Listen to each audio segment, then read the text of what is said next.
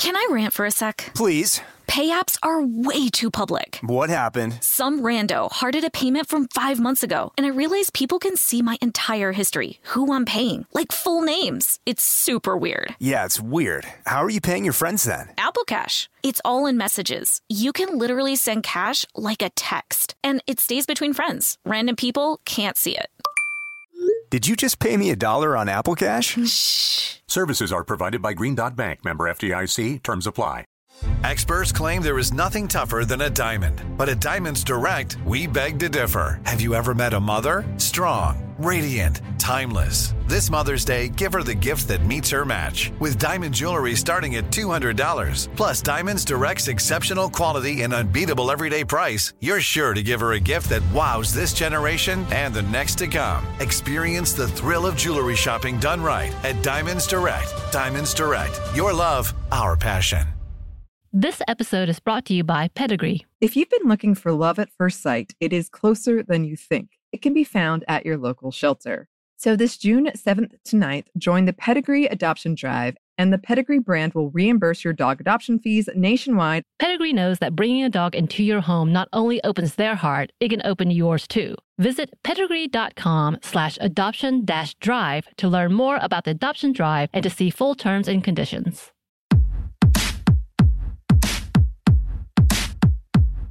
Hey, this is Annie, And Samantha. and welcome to Stuff Mom Never Told You, a production of iHeartRadio's How Stuff Works.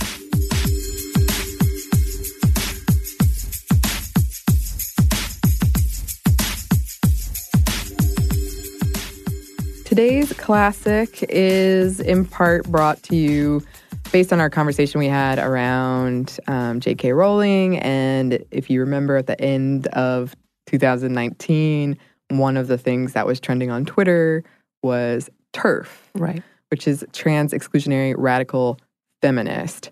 So we thought it would be a good idea to to bring this episode back, this episode looking into to what that means, all that entails after we had our conversation around our first update of Right. 2020 and and problematic women.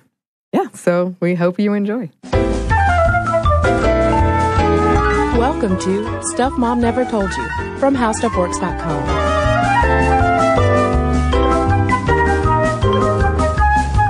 Hello and welcome to the podcast. I'm Caroline. And I'm Kristen.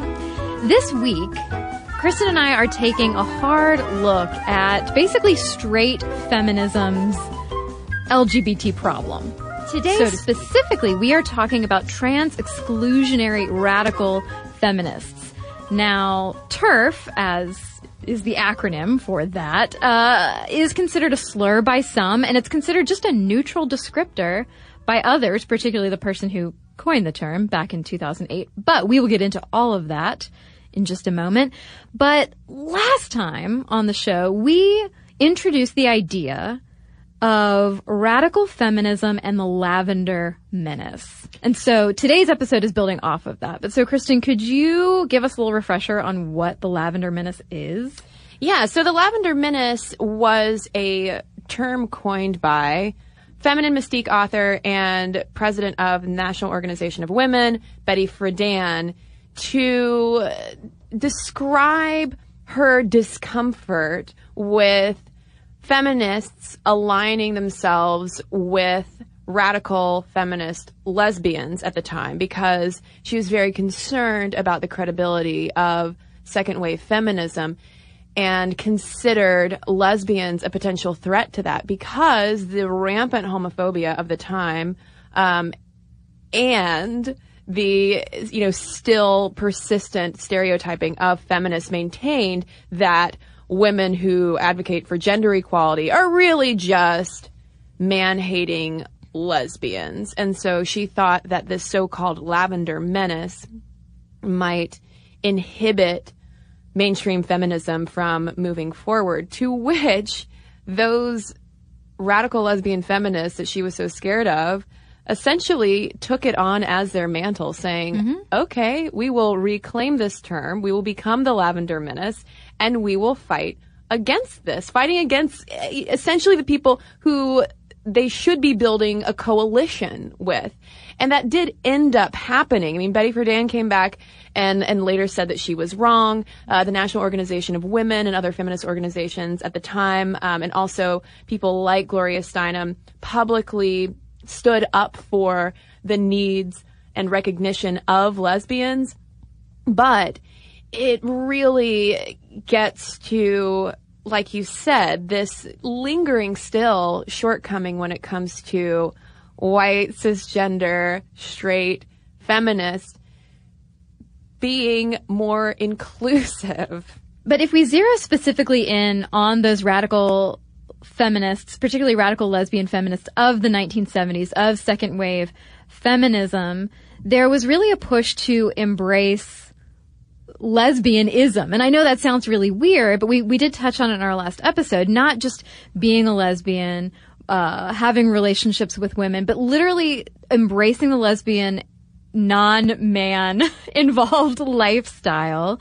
Um, even going so far as for straight women to embrace political lesbianism as a way to fight the patriarchy. And so part of this more radical radical feminist outlook was that even bisexual or pansexual women are the enemy because they're literally sleeping with the enemy. How can you be a true feminist fighting for true equality and liberation if you're having sex with men? They were also turning their backs on butch lesbians, considering them an unhealthy mirroring of male privilege or patriarchal sex roles.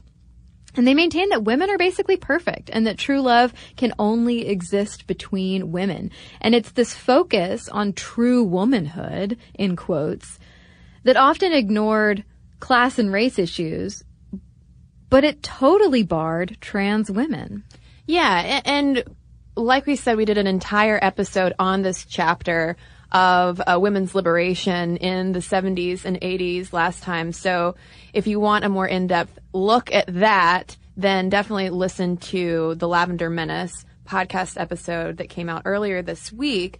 But today we're going to focus in on the contemporary transphobia within some radical feminist circles and how this also reflects more broadly on how people think about feminism today and what radical feminism means.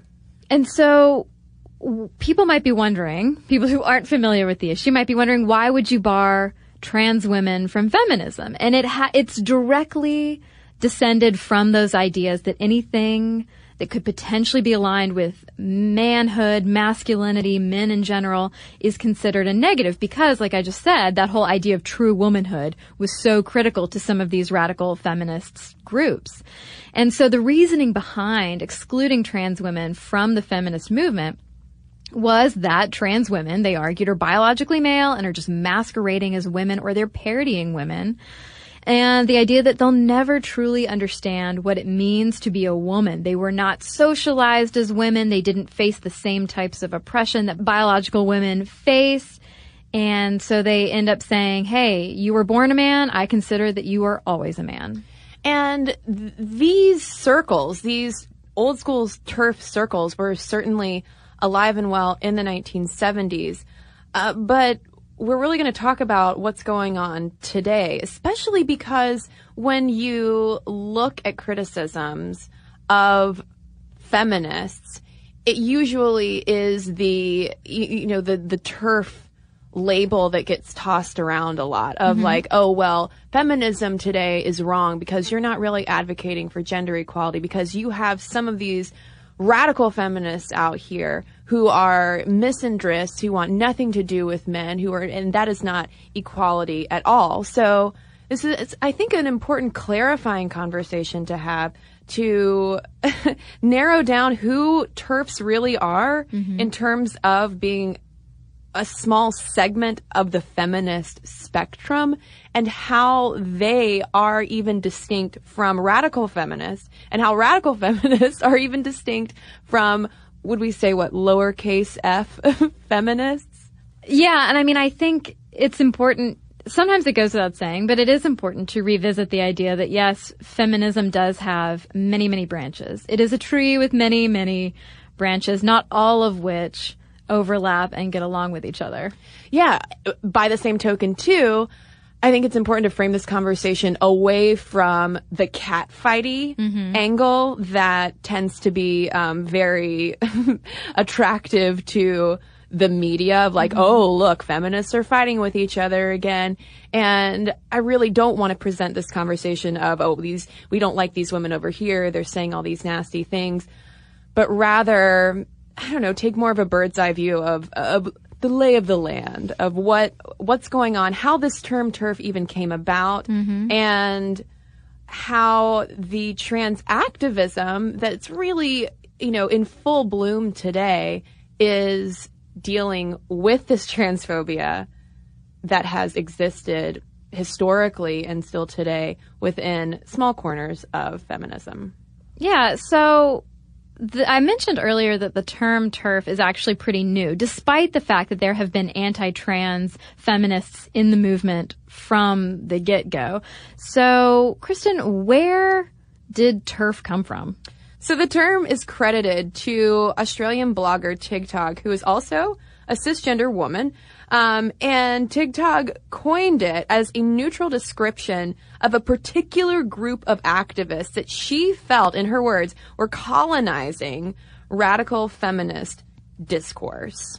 Yeah, she says it wasn't meant to be a slur, but she is sure it can be perceived as one in the same way that some people might consider the words feminist or radical feminist to be slurs, depending on the tone and context and who's saying it. And so in that same vein, many of these women who are called TERFs definitely oppose the term, saying that it is a slur and that they prefer the term man exclusionary radical feminist. But preferring the term man exclusionary radical feminist also highlights their transphobia. Absolutely, because they are still in calling themselves man exclusionary radical feminist or MRFs, they're still calling trans women men. Exactly. Because that it falls under the same umbrella to them. And this whole TERF, MERV, transphobia within feminism issue seems to have come to a head in 2014 when uh, there was a piece in the New Yorker by Michelle Goldberg writing about transphobic feminists and trans feminists and sort of how they have obviously like butt heads. How are they existing in these same spaces, especially in the context of growing trans activism? Um, and in response to that New Yorker piece, which we'll talk about in more detail later on in the podcast, Julia Serano, who's author of The Whipping Girl, wrote in The Advocate, quote, from their point of view, they should be referred to as MRFs because they reject trans women, who they see as men, but not trans men who they view as misguided women who have been brainwashed by patriarchal and transgender agendas. Needless to say, an overwhelming majority of transgender people reject this framing of the issue. And Serano, writing that piece in The Advocate, was clarifying all of that because she felt that the New Yorker piece didn't really outline clearly enough the the depth of the transphobia that a lot of these, you know, TERFs, these trans exclusionary radical feminists um, really embrace. Yeah, well, and she was also arguing that Goldberg painted so-called TERFs in a much more sympathetic light than she did actual trans activists, which is something that we see across a lot of think pieces, for lack of a better word, that are around today talking about these very same issues. And by the same token, too, there is a concern among radical feminists who are not transphobic that lumping all of this together in this way, in the way that the New Yorker piece and other pieces have, have kind of done of, of really muddying those waters,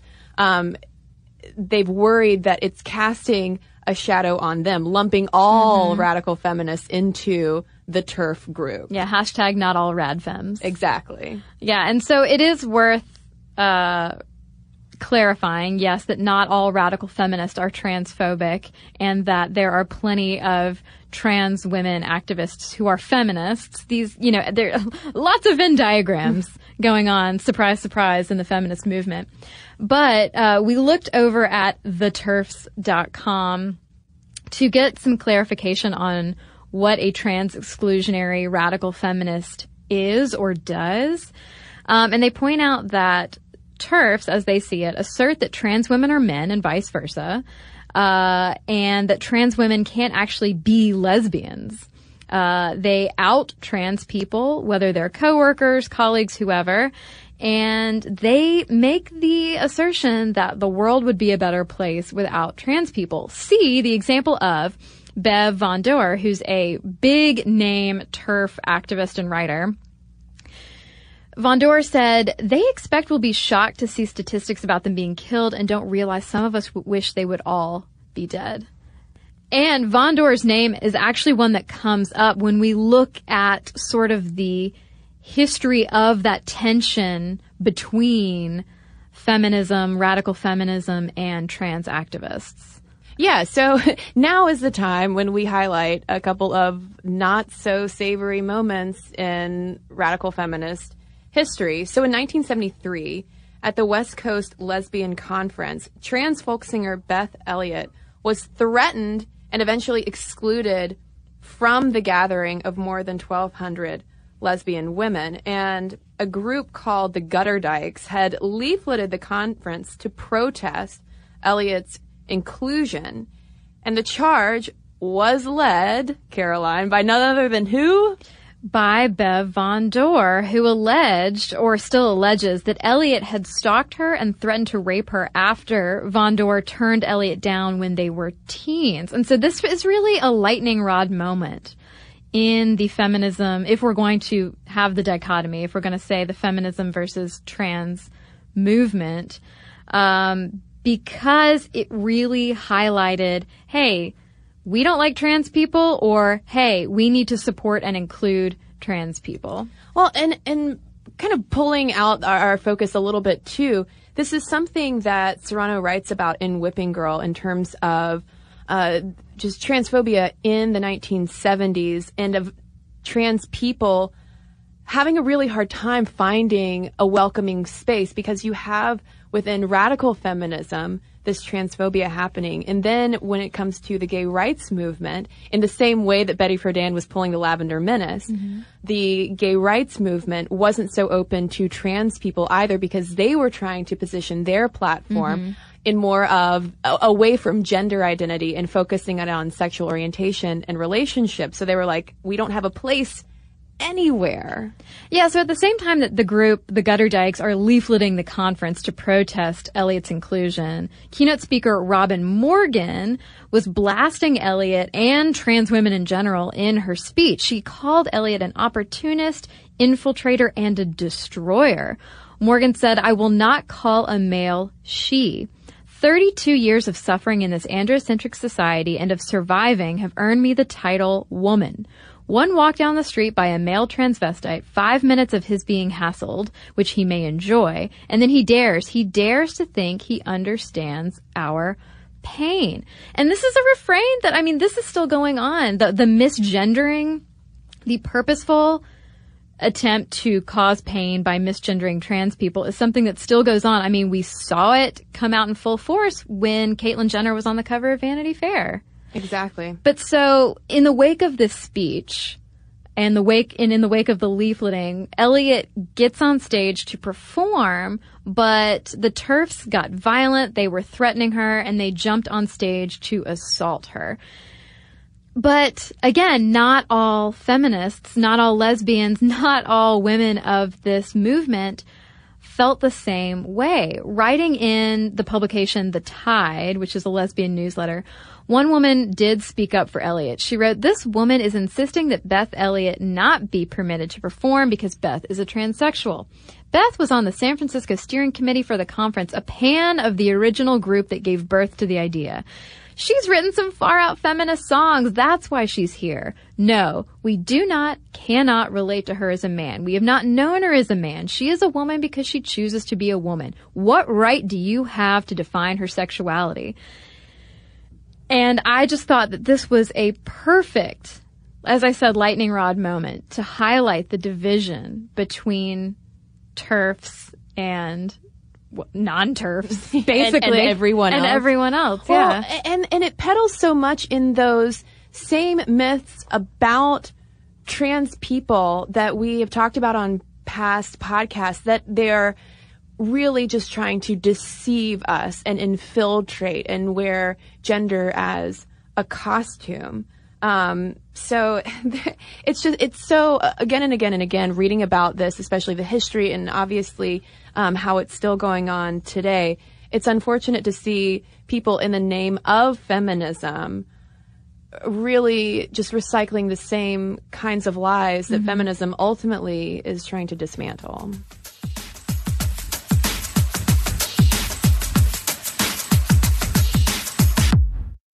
Can I rant for a sec? Please. Pay apps are way too public. What happened? Some rando hearted a payment from five months ago, and I realized people can see my entire history, who I'm paying, like full names. It's super weird. Yeah, it's weird. How are you paying your friends then? Apple Cash. It's all in messages. You can literally send cash like a text, and it stays between friends. Random people can't see it. Did you just pay me a dollar on Apple Cash? Shh. Services are provided by Green Dot Bank, member FDIC. Terms apply. Snagajob is where America goes to hire, with the deepest talent pool in hourly hiring. With access to over 6 million active hourly workers, Snagajob is the all in one solution for hiring high quality employees who can cover all your needs. On demand, temp to hire, part time or full time. You name the position warehouse worker, retail associate, grocery store clerk, fitness trainer, baker, stylist, bellhop, podcast producer? Yeah, Snagajob's got a worker for that. With our easy to use platform, you're able to seamlessly post and fill available positions quickly with a dedicated customer support team to provide all the help you need along the way. Kinda nice knowing you have a talent pool like that in your own backyard, right? Snagajob is the partner you need to keep your business running smoothly. So visit snagajob.com or text snag to 242424 to talk to an expert.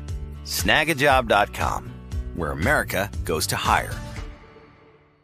This episode is brought to you by PNC Bank, who believes some things in life should be boring, like banking. Because boring is safe and responsible, level headed and wise. All things you want your bank to be. You don't want your bank to be cool or sexy. Sexy is for 80s hair bands not banks. That's why PNC Bank strives to be boring with your money so you can be happily fulfilled with your life. PNC Bank, brilliantly boring since 1865. Brilliantly Boring Since 1865 is a service mark of the PNC Financial Services Group, Incorporated. PNC Bank, a National Association member FDIC.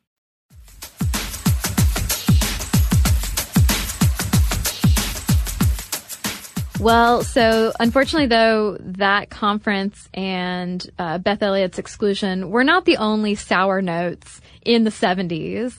Um, we also have Olivia Records, uh, which was a women's music collective in Los Angeles, receiving hate mail and death threats for hiring a trans woman, Sandy Stone, as a recording engineer. And uh, Stone has written about how, you know, we were all having a great time. We were making music. We were working together for the feminist cause, for women, supporting women and other lesbians and other feminists. It was great. And then a boycott and smear campaign organized by Janice Raymond eventually drove Stone out of the collective, which did attempt to defend her. They penned an essay for a lesbian publication saying that, hey, Sandy has decided to give up her male identity and now she's faced with the same kinds of oppression that other women and lesbians face. She must also cope with the ostracism that all of society imposes on a transsexual.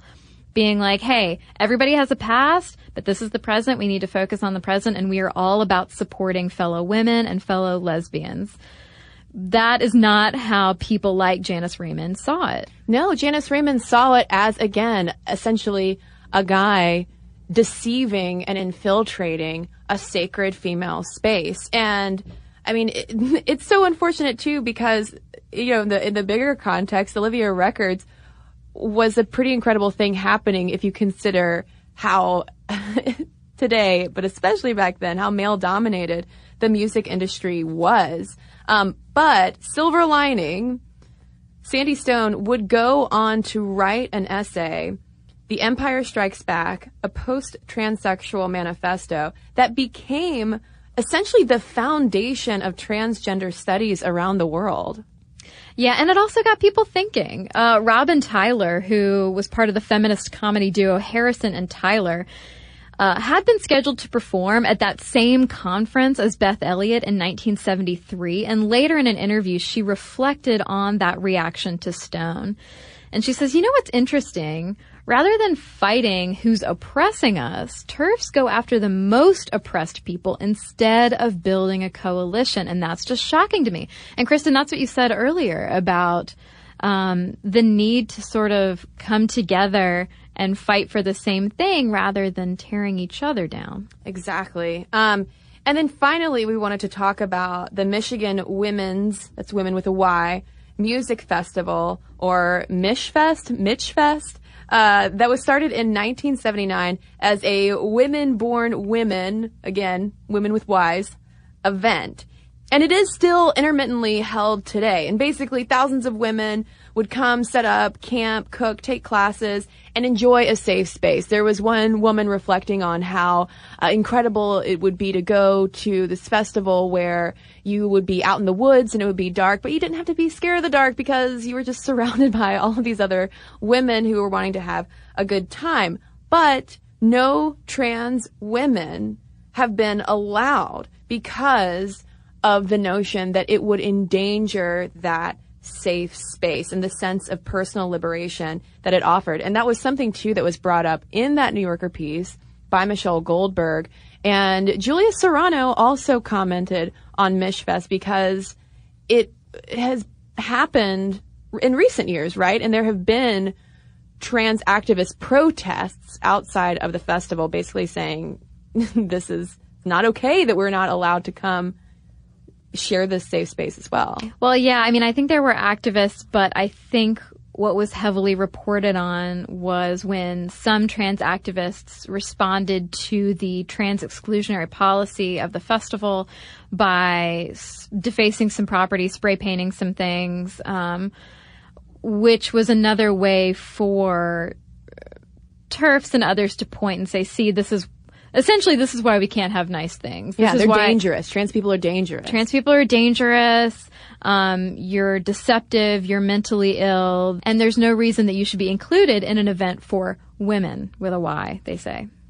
Now, when we get a little deeper into this trans exclusionary radical feminist fight against against trans inclusion, a lot of it comes down to this idea that trans women, especially, are over reliant on gender, are using gender as some kind of a crutch mm-hmm. to, again, to infiltrate and deceive. Yeah, it's sort of an, it's sort of an interesting circular argument about gender. Is it a social construction? Is it biological? What is it?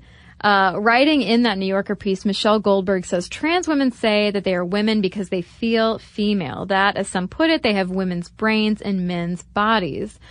Radical feminists reject the notion of a quote female brain. They believe that if women think and act differently from men, it's because society forces them to, requiring them to be sexually attractive, nurturing, and deferential. In the words of Lierre Keith, a speaker at Rad Respond, femininity is quote ritualized submission.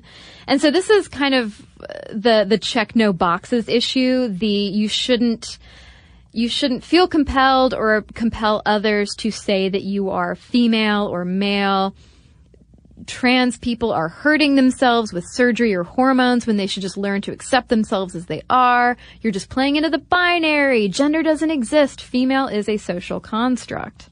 And that's an idea that Amanda Marcotte over at Slate picks up on when discussing writer Elinor Burkett's argument that Caitlyn Jenner and other trans women constitute a threat to feminism. Now it's worth noting that Amanda Marcotte and on the other side, Elinor Burkett, these are just two people who are making these arguments. Plenty of other people have been part of this conversation, but this, I thought the article over at Slate was a good highlight of the conversation.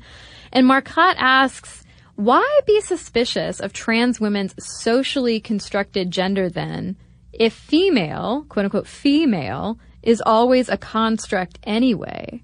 She says, and do you really believe it's just socially constructed if you're arguing for biologically women born women only spaces? So it's an argument that kind of just goes in a circle of like, well, wait, so if you're saying that it really is just a construct and that feminine women are just putting on a costume of femininity to appease the patriarchy, then how is the trans quote unquote performance of gender and femininity any different than a cis woman's performance of gender and femininity? And why should trans women not be included in women only spaces? Well, I, I would think that in this pocket of radical feminism, most of us are doing it wrong in their eyes.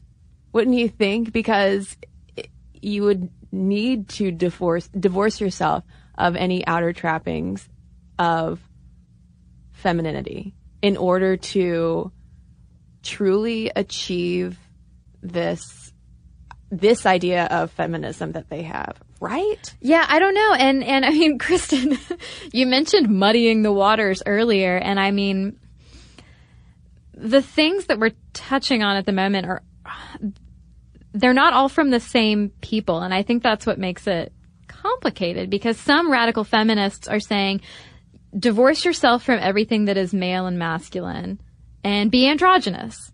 Some people are saying embrace everything that is feminine and womanly in you. Some people are just saying like just turn away from men and just sleep with women or live with women and don't, you know, have any connection to men at all so, but not all of these different groups are saying the same thing. I mean, it's honestly mind boggling mm-hmm. and seems to lead to dead ends whichever way you turn. Yeah. And it's also, it's also, I don't know how productive it is to tell people how to live and what to like. I mean, I, I think conversations about the patriarchy are obviously important and enlightening, and I'm not sure that to me, it's akin to saying the roof is leaking, so just burn down the whole house. Yeah. Um, but you know, I love an HGTV metaphor. Let's renovate this feminist house. That's right. Well, you know, women are good at interior decor.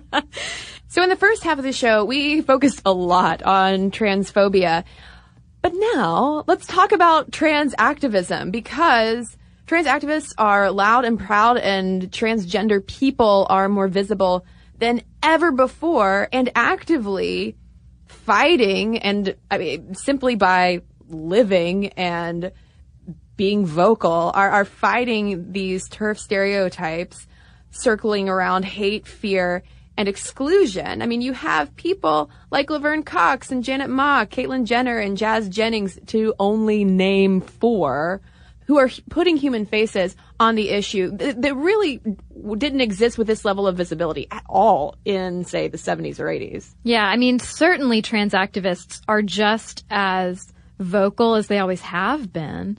But it's just now I feel like that they're being heard, that people are willing to say, okay, no, wait, what are you saying? Let's actually listen to this and uh, actually give you a chance to speak. Um, these activists are fighting for inclusion, yes, but they're also fighting for safety, for recognition of their right to exist and to be taken seriously. They're advocating for things like admission to women's only colleges and acceptance in spaces supposedly only for women, like we mentioned at the top of the podcast. They're also raising awareness about the number of trans people killed every year, which in the U.S., as of mid-August, was at 15, according to an article in Time magazine. And they're still fighting this stigma that being trans is a mental illness, that they're sexual deviants, that they're deceptive, or just that it's a passing phase. They'll change their minds. Because one common refrain among trans exclusionary radical feminists is that trans women suffer from something called autogynephilia, or sexual arousal at the thought of being female or having female genitalia.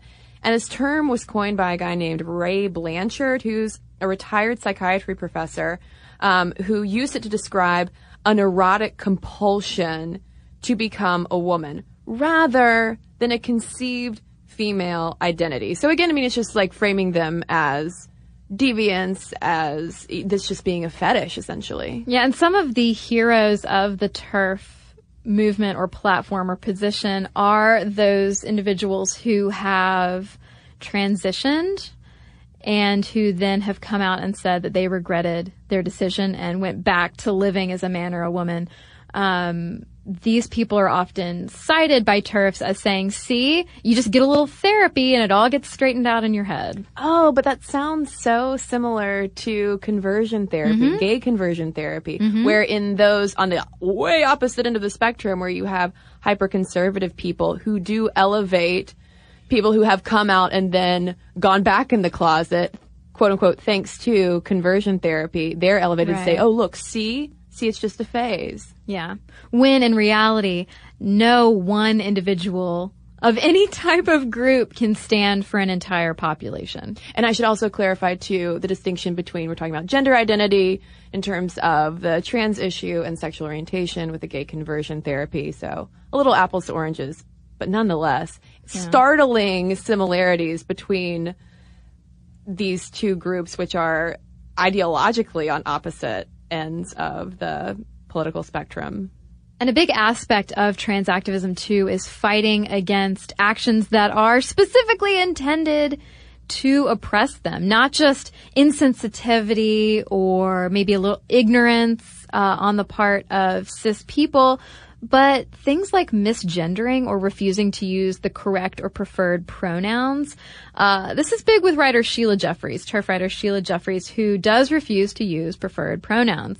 She writes that use by men of feminine pronouns conceals the masculine privilege bestowed upon them by virtue of having been placed in and brought up in the male sex caste. So there's no acknowledgement there that trans women are women. There's still that uh, assertion that no trans women are just men who are putting on a costume. And part of trans activism against cis sexism in society does involve too speaking out on things that they perceive as oppressive regardless of intention. So things like celebrations of cis women's bodies and biology. So we did an entire podcast, for instance, all about this period pride movement in quotes and a celebration of menstruation culturally like we've kind of never seen before, really. Things like that. Um, things like the vagina monologues. There have been uh, on some on some college campuses vagina monologue performances canceled because they're seen as trans exclusionary.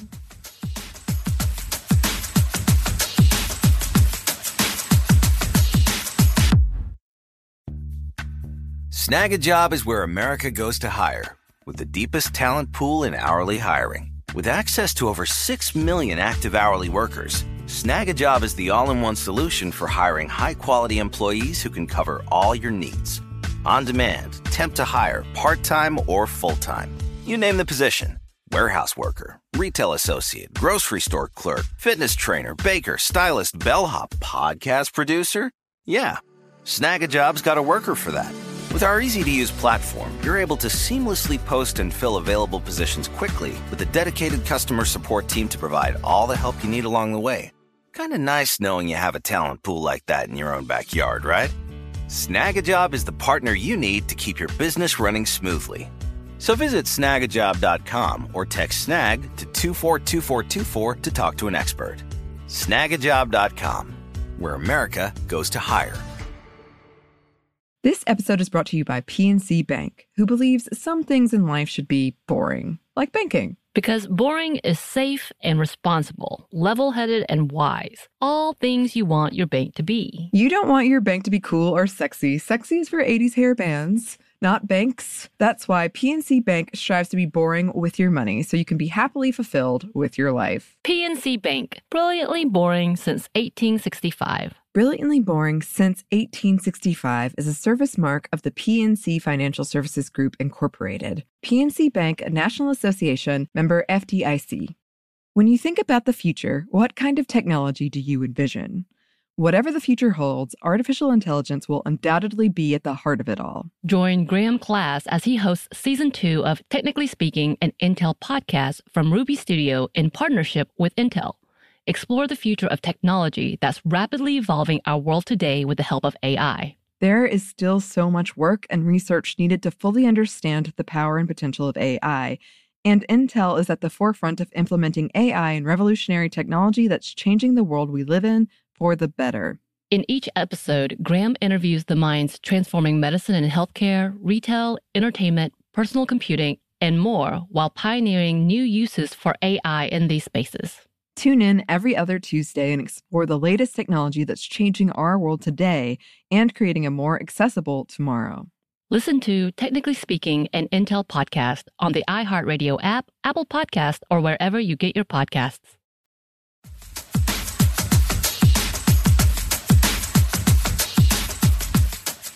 And also things like the quote unquote real women or real beauty ads that we've seen. We've seen a huge uptick in this from companies like Dove or Pantene who focus on this real womanhood, which is sort of an indirect throwback to the early RadFem claim of embracing true womanhood as the way to um, achieve true liberation. They draw links between, you know, how can you say that these women in this ad are true women?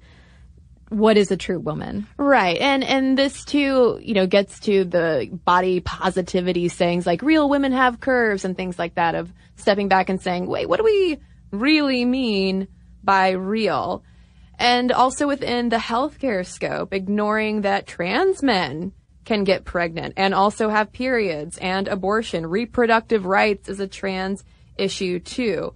Or holding women only events that expressly exclude trans women or not admitting trans women to women's colleges. That's been a huge issue in the past few years.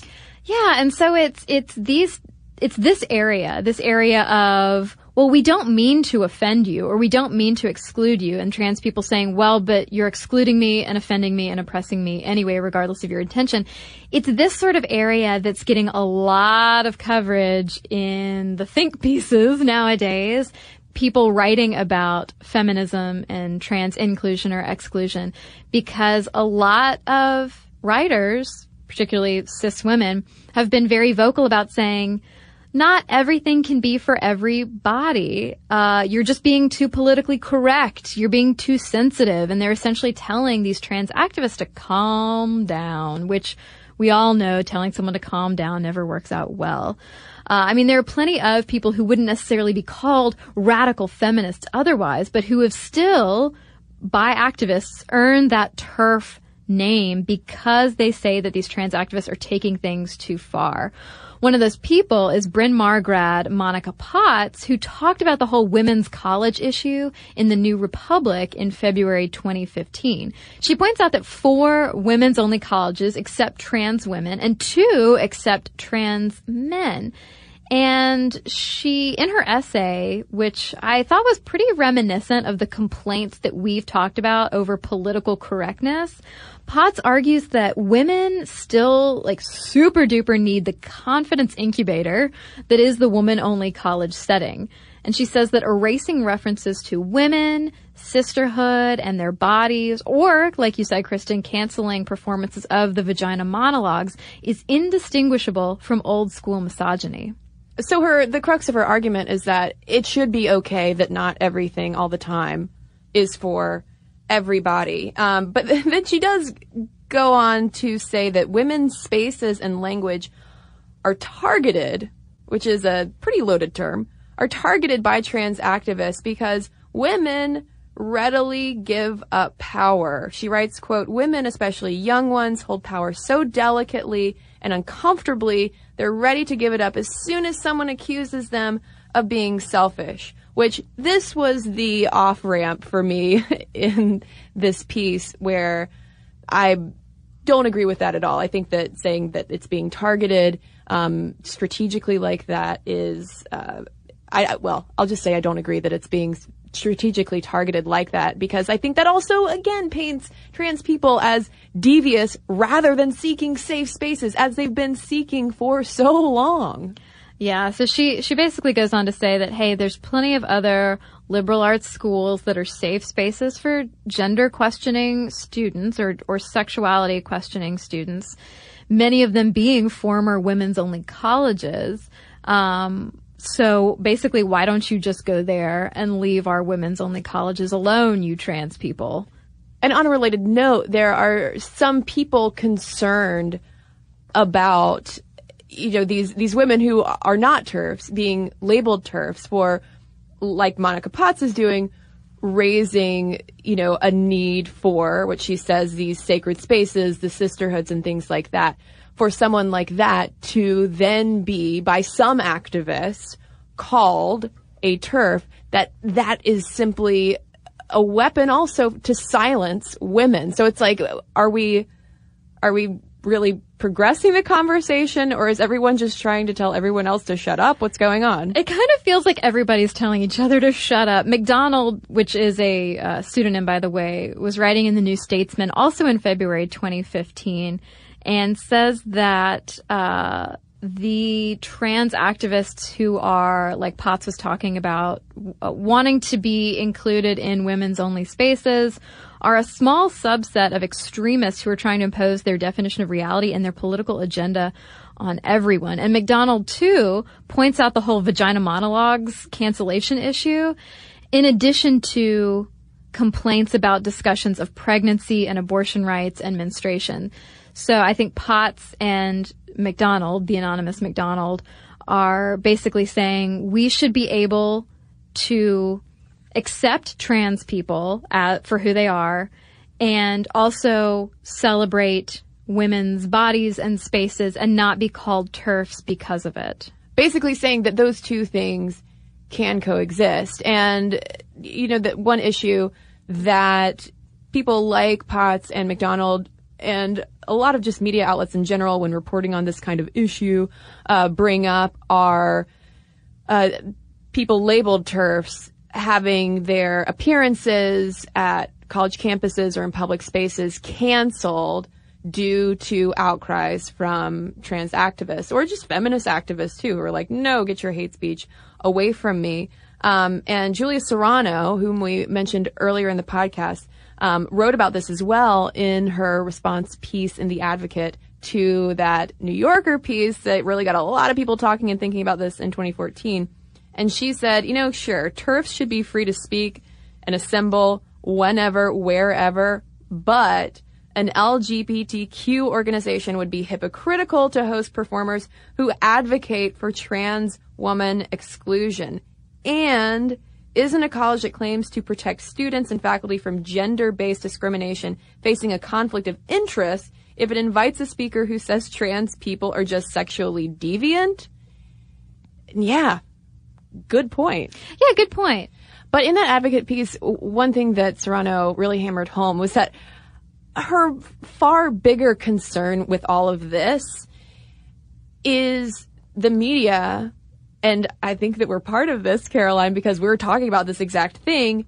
The media focusing so much and debating so much over this kind of trans activism rather than talking about the very real day to day experiences and discrimination and violence that trans people face. You know, she, one of the things that she was most distraught about with that New Yorker piece was that it simply posed this whole thing as a catfight of this group versus this group, where she was like, no, this is not, this is a distracting no, this is distracting focus away from where the real attention needs to be placed in terms of actually improving trans people's lives. Mm-hmm. Because when we focus so much on this, it paints trans people as just out to take away everything, again, as being interlopers. Mm-hmm.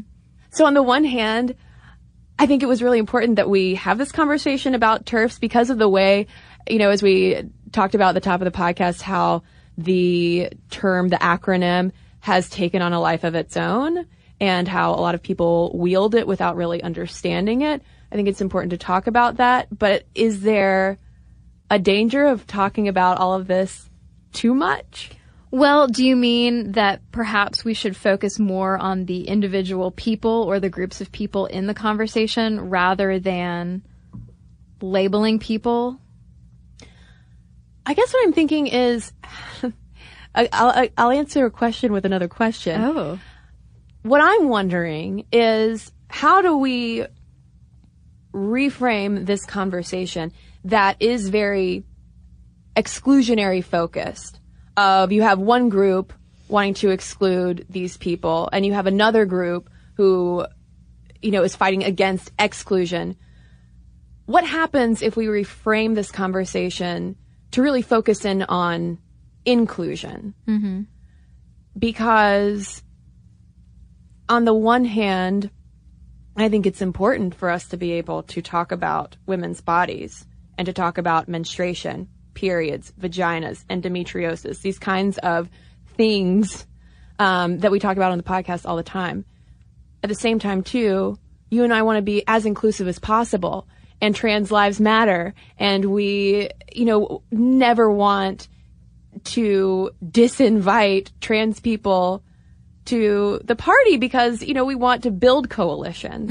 So how do we how do we make all of this inclusive? Can we do or am I w- wanting too many things at once? I think we can be inclusive, and I know that you and I have worked very hard to to be inclusive, and we have gotten many letters from trans listeners who say, "Hey, thanks for the acknowledgement that there are different types of bodies, and that um, different types of people have periods or don't have periods."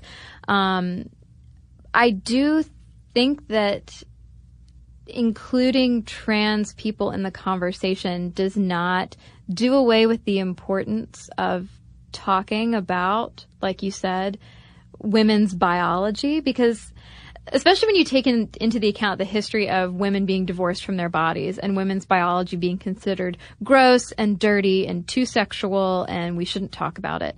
Um, so you and I are in sort of an interesting position of we talk a lot about health and biology and, and sexual health and stuff like that. But we also talk about a lot of social issues like TERFs, like trans activism.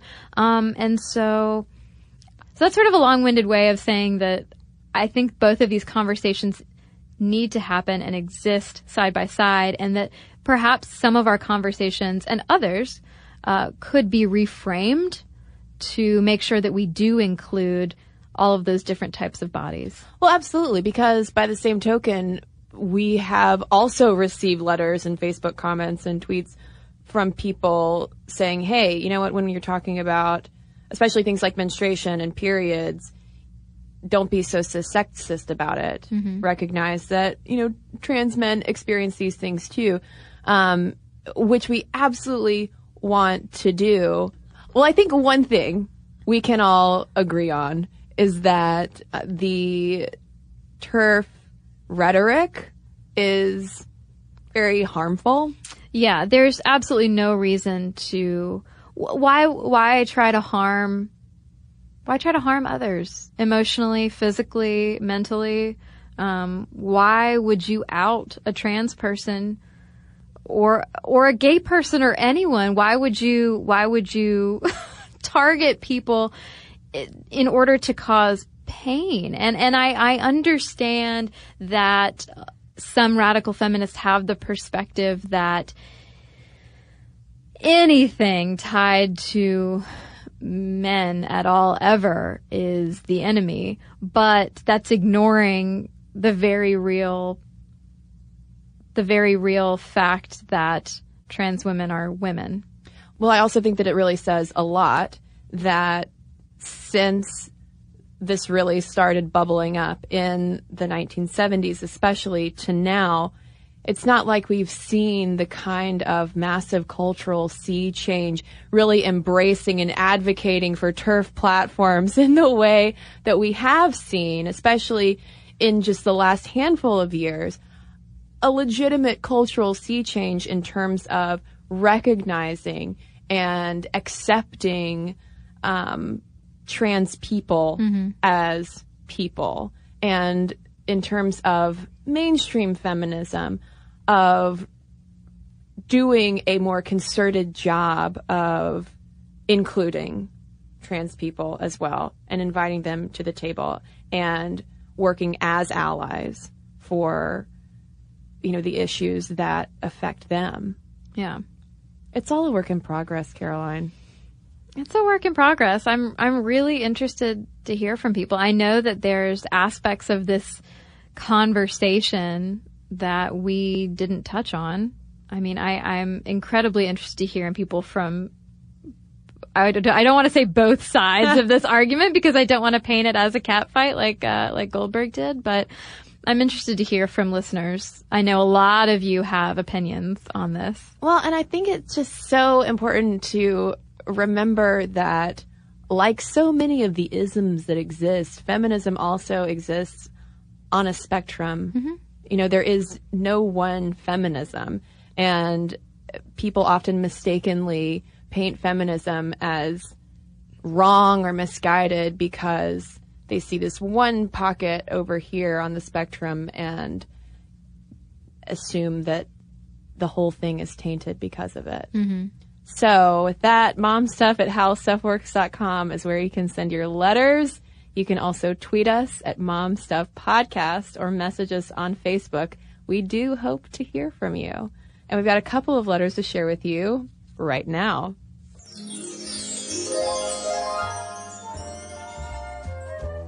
Well, I have a letter here from Devin in response to our feminist anthropology episode. Devin says, I cannot thank you enough for doing a podcast on feminist anthropology. I studied anthro in college, and I'm not an anthropologist now, but I do work for a feminist organization. Despite only spending one week in all of my years in school studying feminist anthropology and spending the rest of the time on the same judgmental Englishmen, anthropology had a massive impact on my views as a feminist. Even if you don't end up using your anthro degree in a practical sense, you'll use it every day when you meet new people. Anthropology taught me the incredible skill of how to find meaning in the little things that build culture. Oftentimes, the meanings we find show long-standing evidence of the patriarchy, which is amazing because then we know what to fight and work against. We can't change the culture of sexism unless we know what we need to change. Then there's the rare moment when we look at a ritual or a moment and find that all along it's been feminist and it's been beautiful. There's a definite subset of anthropology that is specifically feminist, but I also believe that anthropology is inherently feminist. Anything that makes you question the culture you live in in order to find the history and purpose of previously unquestioned actions is a feminist practice. I wasn't at all surprised to hear that most anthropology PhD students are women, but it still makes me feel good to hear that the subject I love and am incredibly grateful for is populated by these smart women. Thanks again for a great listen. Well, I've got a letter here from Kirsten on Young Women's Voices and Glottal Fry. She writes, I'm slowly working my way through your extensive series and recently listened to your episode, Are Young Women Ruining American Speech?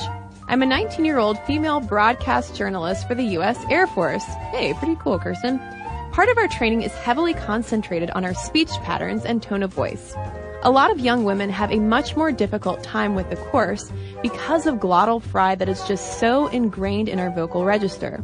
They can actually fail out or be reclassified if they can't unlearn it. You have to audition to book the job, and many young women are turned away if older women are judging the audition because their voices are simply too, quote, young, thin, and high. We're taught to fake deeper, more authoritative voices by slowing down and breathing deeper. The males have a much easier time of the course, really only having to master articulation and speed, while the women have a lot more to correct to be considered arable. Love your podcast. Well, thanks so much, Kirsten. That is fascinating. And you know what phrase I love? Glottal fry. Mmm, delicious. Salty. Well, we can't wait to hear from you as well, dear listener. Momstuff at howstuffworks.com is our email address. And for links to all of our social media, as well as all of our blogs, videos, and podcasts, including this one, with links to our sources so you can read up on all this, uh, you could say complicated stuff we've been talking about, head on over to stuffmomnevertoldyou.com. For more on this and thousands of other topics, visit howstuffworks.com.